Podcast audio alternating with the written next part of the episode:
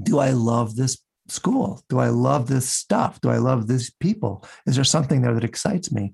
Something there that I'm going to be willing to say, with all my normal questions and doubts and uncertainties and et cetera, I'm going to go for this. I'm going to give it a go. Because I think if that's there, if it's, there's enough of that there, then it's going to be awesome. You pick a, you know, you pick a decent quality school and you're willing to go for it, good things are going to happen. Hello, my name is Jeff Large, and you are listening to Choosing a Massage School. This is a podcast where I discuss with leading massage therapists everything you need to know when deciding on a massage therapy education. I want you to pay special attention to Till's wisdom and encouragement throughout this episode. He does a good job of going back and forth between highlighting the technical and specifics, but staying true to your core and following your passion when the path resonates with you. As you'll hear him say throughout the interview, just go for it. I'm Till Luca. I am a certified advanced rolfer and the director of advanced dash trainings dot com. Tell me a little bit about your journey in the massage therapy space. My first exposure was in a bookstore in London in nineteen seventy-five. And it was a funny little book on the shelf about massage techniques. And I was a teenager living there, and it caught my eye, and uh, ended up buying it. And as a teenager, just to think that, oh, you mean you can actually like do this? It's the thing you can do. You can do something like massage or body work. And this was George Downing's massage book from the seventies, which became a classic. And he talked in, about things in there like, I had no idea, I had connections to bodywork, things like Tai Chi at that time. I mean, this is the seventies, meditation, Gestalt therapy. And I'm like, this is, a, there's a whole world here I had no idea about.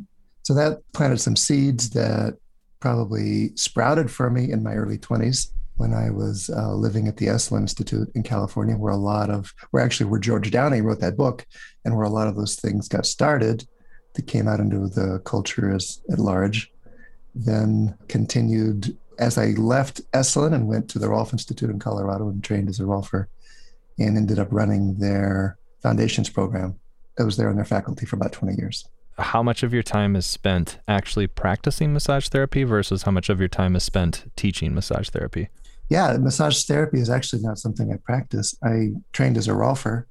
And so I do, I describe it as hands-on manual therapy or hands-on body work. I have a lot of massage therapists who come to my continuing education trainings, and I do see clients, and it's a fairly small practice, but it's enough that I keep my finger in that pie and still enjoy it. And most of my time is spent teaching, mm-hmm. and before COVID, actually traveling and teaching, but gradually starting to look at getting it back on the calendar again. Yeah, no, that's good to hear. Um, and then just again, for context, about how long have you been teaching?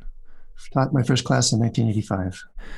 If I'm a student debating this at all, what are maybe those preliminary questions I should be asking even myself if this would be a good field or if I should even start down that journey? Like what, what kind of recommendations do you have there? All right. So yeah, if you're going down that path and the first question is, should I even do this? The people I know that have really made it work for them, it wasn't a decision. It was, you could say, more of a feeling or more of a knowing or more of a, even a calling, you could say, where there was just a sense like, this is what I want to do. Mm-hmm. This is what I want to do. And not like we were all sure. I mean, I was in my early twenties. You're never sure about like what you want to do with your life at that age. But this is something I clearly wanted to try. It was interesting enough that I said, yeah, I got to do this. I got to give this a go. I didn't imagine that I'd still be doing it here now mm-hmm. into my sixties. Till has seen an increase in awareness around massage therapy and body work. Beyond the perk of being a lifestyle career, massage therapy offers an abundance of personal growth, opportunity, and transformation. And then I think, you know, there was the, there's always been the promise like, oh, if I just, I'll go to this school for a year or two, whatever, and get a job that seems to pay me pretty well per hour and seems like a pretty fun thing to do. That's the on the surface promise of the profession. And of course, the reality is that and a lot more. And there's, of course, you know, most of us who got into it realized if we wanted to do this to get rich, we would have picked podcasting or something or uh, real estate or uh, stock brokers or whatever. You know, most people don't stay in it for the money, but the people that are into it and good do all right. Mm-hmm. Yeah, to go to focus maybe a little bit more before we actually start talking about schools and whatnot, and yeah. maybe to look at it a little more introspectively, even from your stance as an educator, are there any qualities or things that you look for in your students, like for the ones that say really excel in this space? Yeah, do they love it? It's that simple. Do the students love what they're doing? Do they love learning? Do they love the different aspects? And not like they're naturally gifted even, because that's another question. It's like, how much of this is even teachable? And I remember being there at the Esalen Institute, being an assistant in my early teaching days. And one of our jobs was, as the assistants, is we were the ones that had to get the massages from the students to see if they passed or failed. So it seems like a pretty good job. You get a bunch of massages, but there's some people that are really good at that point and some people that just aren't. Mm. And it was really a mystery to me, because we would take people through the same program and we give them our best effort. Let's help them really get good at this. And at the end of it, they give the assistant teachers a massage, and they were so different. Some people were really, really good, and some people were really, really not. And I think overall, the field has gotten better at taking everybody to a certain level of competence. But there is the question that came up at that point is, how much of this is natural gift? How much of this can be taught? And that really started me on my inquiry about, how do we take everyone and help them get something that's going to be really great and may help them be really great at it? Mm-hmm, so yeah. there is, it's a tricky thing, because there's so much, I mean, that's one of the appeals of the field too. There's so much about it that's instinctual, which actually I think you can learn and develop into. There's so much of it that's cognitive that you got to just learn. You got to do your homework and do the work involved and learn some stuff. And then so much of it's personal. Some of it's just, you know, just how you relate to people. And a lot of people coming into the field realize they didn't expect to find their learning or their satisfaction there, but so much of it is relational. You just end up getting better at relationships too. Mm-hmm. I think it's really interesting that you're pointing out sort of that classic nature nurture type argument almost. And, and I think that leads well into starting to explore things from an education standpoint, like from mm-hmm. even that experience and being able to ponder and really witness those things firsthand. I'm going to maybe start broad and we can drill down. What are some of those defining factors in education that allow you to teach anyone? Mm-hmm. Well, some of it's what the student brings. So I think we're talking to people that are interested in learning this or are in the process of learning it or in the field, but a lot of it is what you as the student, as the learner, bring. Are you interested? Are you willing? Have you committed? Are you going for it? If those things are in place, there's a whole lot that's possible. That's necessary, but it's not sufficient, because then you need the right situation. You need to have a good fit with the teachers you're working with, with the style you're learning. It has to speak to you. And you, you know, you need to be having a certain kind of quality, certain level of quality of experience that inspires you and excites you and gives you what you need to go forward, gives the actual tangible tools and skills and things like that that you need. So when then I'm beginning to evaluate schools and options, right. maybe from a top level, what are some of those initial things that I should be looking for or maybe asking?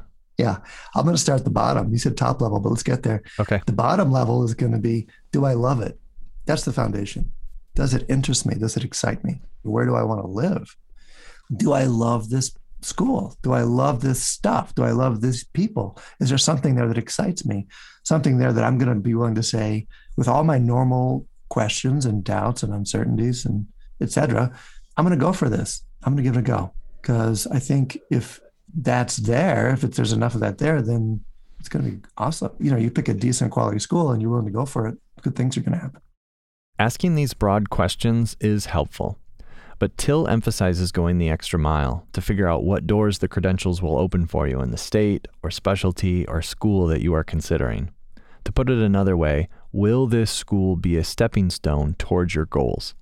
So now, basically, once you satisfy your gut, then you got to satisfy your head. You know, once you got your passion behind it, then you got to rationalize it to your inner accountant or your pocketbook or whatever. So you go, am I going to earn a credential that's going to open some doors for me? And that could vary by state. It could vary by specialty. But that was a consideration for me. There were, back at that time, there were not as many options as we have now. But there were enough there that I realized some of these are going to probably going to really be fun, but they may not give me a credential that's going to mean much to anybody else besides me. So is it going to actually earn me something that is going to open some doors? Yeah, I would ask some people who were in the field or knew something about it, or maybe I'd call up the place that I'd like to work and say, what credentials do you want to see in someone that you even consider for an interview? Never mind that. I'm not even trained yet. But I want your advice on what, what credentials are going to mean something to you. Mm-hmm. Yeah, I love that. You deconstruct it backwards almost. Yeah, find out what is going to actually open the doors that you want to have open. It's that funny match between what appeals to me and fits with what I know and love and what's going to push me to grow into areas that I might not necessarily choose for myself. Because, you know, the purpose of that entry-level education is to really give you a foundation to really help you with the information you need to do good work as a competent practitioner. And some of that is based on passion, the bottom-up thing, and some of that is really based on some clearly delineated objectives and goals in certain areas. Like you need to know your academics, you need to know your ethics, you need to know the mechanics of how you're going to do the work, et cetera. And uh, so you just, you want a place that's got a well-rounded curriculum and is going to ask you to show up in some different ways. I'm definitely hearing that you want to strike that balance between personally enjoying it, but also being able to challenge yourself and sort of look at it a little more long-term of how it will affect you in the long run. I'm hearing yeah. that the education should be well-rounded. You also made a comment regarding like the fit with the teachers and things. Do you right. have any tips on how to evaluate this when even say like I, I yeah. pick three schools that I kind of have a, a like, and I want to start digging into them a little further. How do I begin to evaluate those things? If your school lets you visit a class, do it. I mean, go get a feeling for the facility, actually go there if you can, or do a virtual tour, whatever. But actually, if you can be in a class or drop into an online class, take advantage of that. Get a sense of the real feel of being there. Find grads and talk to them. And I don't just, don't just mean online reviews. Online reviews are worth a lot, but there's a natural skewing to the reviews where you're going to get some people that had a bad experience anywhere. If you can find ways to talk to people that have been through that school and find out, you know, how did they experience it on average, it's going to be great. And I, I travel, like I said, a bunch and teach, and I go into different schools and talk to their grads. You get a pretty quick sense of, do the alumni really still respect their institution? Are they still involved? Do they still feel like they got a good quality education or not? Because there's both. Mm-hmm. There's both. So, you know, if you can find ways to both hear what alumni are saying, but especially meet some and talk to them, you'll gain so much from that experience. Yeah. Another thing you've mentioned a few times now is this word quality. What does it mean to have a quality education? Yeah. What does it mean? Right. I think it's that combination that we've been talking about all along between, say, some deliberate standards and clearly delineated measures and a kind of dedication, a kind of gut level emotional dedication to making things satisfying and really good for the people that are involved. While the quality and nature of the hours and training a school provides does impact your education, Till highlights that the culture of an institution is another key driver of the massage therapist you will become. The way that the school uses their hours is to some extent going to reflect their priorities and their culture. Although the, if they are, certainly if they're accredited and certainly if they're shooting for an approved curriculum, they have some parameters on how the hours can be skewed either way. But I think it's fair to ask any school, where, how, what do you really emphasize in terms of your culture? What makes you distinct? And to see if that resonates. And then that might be, a, like you said, a deconstructing question you ask the graduates or alumni. What did your school really emphasize? What makes them distinct? To hear how that played out in reality, because every school has its own culture and has its own strengths, and what it ends up delivering reflects that. It's a mature field at this point. There's so many schools that have really found a way to make it work and survive and refined what they're doing and are offering amazing stuff. And they're so different. There's such a big variety of specialties. You can get really technical. You can get really intuitive. You can get, you know, the shortest possible path through this career, get me working as soon as I can. You can go like methodically step by step and get a super solid, super detailed education before you even get out there. You get a lot of options there. Mm-hmm. So I think it's, I think it's finding the right fit for you and the one that speaks to you. You know, I, of course, here at the, at this side of the story, looking backwards, I'm thinking, slow it down. You know, you don't need to rush so much. You don't need to get in the exact month you think you did. There's often like, you know, get me through it quick. Those might be the stories that I see being the least satisfying in the end. The people that are willing to take the time with it and get the education, even if it's not the right month for them to start, or even if the program's a little longer than they might have chosen, those are the ones that seem to have the most satisfying careers, you could say, or the most satisfying work in the end. I can see the that theme of yours of uh, do you love it coming through yeah. with the way that you're answering some of these things. Because I was also yeah. kind of wondering on like, just with the hindsight you have, that's what I want to try to tap into as much as possible, to be able to look back at it in retrospect, to be able to see that, especially that you're working with students who are ten years in, like those things in the beginning. Do, can you think of stories or even examples from your own career of the things that mattered or maybe didn't, or the opposite of experiences where you, where you were burned and you wish it didn't happen, that might be helpful to our listener? Well, I mean, things that matter and don't, that's a good question. It's often you're, again, you at that entry point in your career, you're shopping for, like I said, for location or for the month you're going to start or for the exact situation. Those things fall away. It really is what you learn. That's the asset you're investing in, is your own learning. And so that's, so much of that is up to the learner. You know, that's what's going to stick with you. That includes even modality, say. Like you say, I want to learn X modality. I want to learn shiatsu. I want to learn biopsychosocial approach. I want to learn structural integration, whatever. Those are great entry points, but that's usually what they are for people's career. They're usually an entry point. And most people end up rounding out their knowledge as they go along. Again, make it past that one or two year threshold. We really do learn so much more as we go along that the, even the modality becomes just an entry point. So you don't even need to shop for modality, except to the point it's like, is this a good place that I want to start? I'm getting people later who come and say, now I've done this initial modality I've learned for ten, fifteen, twenty years. I want something else.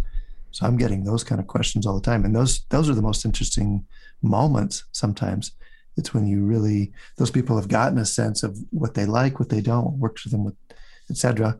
And they're ready to even take it to another level, to drop it down into overdrive in a way mm-hmm. and really make it work for them. For the people that are able to experience that longevity to it, do you see any patterns of what they reflect on? Like, what are those commonalities to the people that are in it still and that are successful and that are happy? Yeah, it, some of it's probably start, but I don't. I can't say, yeah, if you start with a really ambitious entry-level education, you're more likely to be doing it ten years out. I know people that started really casually. Like when I first did my training, the state that I was in had a one hundred twenty-five hour certification. That's what it was at that time. And that's nothing compared to what most any state is now, I think in the U S at least. So we were, we had like one afternoon of anatomy. That was my program. And yet here I am, you know, nearly forty years later, and so into the technical side, so into the anatomical side, as well as all the rest of it too. That I don't think I can say that it's the curriculum or, you know, that keeps people going. I think it really is that sequencing the pieces together in a way that keeps people engaged and keeps them interested. Is it interesting enough for me to start with that I see this as a way to open doors into more and more learning, because there's so many pathways through this profession, through this kind of work. People stay in this field, right? As I say, like we're talking massage therapy, people stay as massage therapy, have super satisfying and super lucrative careers through their whole profession. Other people see it as a branch way into, say, something like structural integration or acupuncture or physical therapy or coaching or counseling or those kind of things. It serves as an entry point. It's turned into a kind of uh, undergrad degree for a lot of these professions as well. Mm-hmm. Yeah, I'm definitely hearing that. I think with education, and especially when you move into the realm of choosing a career, a lot of these decisions probably feel more finite than they actually are. And as I hear you explain this, it's like, I feel like we need to keep in mind that we have options. And even if we go down one route and maybe we find out a year later that it wasn't exactly what we wanted to do, it sounds like there's a lot of opportunity to change and pursue what we do want to do. Right. That's, that is what I'm saying, I think. And I think that's the advice I would give my twenty-something-year-old self now. It's like, go for it. Don't be so worried about it being just the right thing right now. If it's enough that you can really go for it, it opens so many doors, and the right thing becomes the pathway more than the one decision. This is what I mentioned at the top of the show. Till's advice to go for it underscores the refreshing theme of encouragement and the pursuit of your career without overthinking it. What matters is that you start and that you stay present. Avoid multitasking. Can you do just this? And this that's not everyone's reality. And people with kids or people with obligations end up doing evening programs, and that can work well too. It's not like you have to do just this. You have to be a twenty-something-year-old, eighteen-year-old student to do just this, eh? But if you understand that this has the potential to be a full calling and that it will give you back as much as you put into it, then if you can put some other things aside to make this your primary focus for a while, that's really going to increase the option, the, the rewards you get out of it in a way. And that includes like everything from not texting and under your desk in the back of class to like not trying to work too many jobs at the same time you're in your massage career. It's like if you, as much as, you know, the more you can do just this, the more you'll get out of it. Be clear about what your primary focus is and be able to put the other things aside enough because there's plenty here to keep you busy. Absolutely. Is there anything that you wish you knew? Um, not even just before becoming a massage therapist, but things that you wish you knew throughout your career, like before they happened? My only advice for myself back then was go for it. You know, jump in. Don't second guess it, you know, it's quite so much. Don't try to make it just right so much. Just decide this is it and go.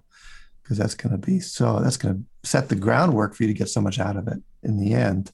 But no, there's so much learning that happens along the way. You learn about the type of modality you want to do. You learn about the ways you want to use your body. You learn about what kind of clients you want. You will learn about what kind of situations you want to be working in. And not, I mean, I started working in resort situations. I was working in Aspen in uh, the ski season. It was really fun for a few years, but then I realized, no, I, I don't want to be lugging my table.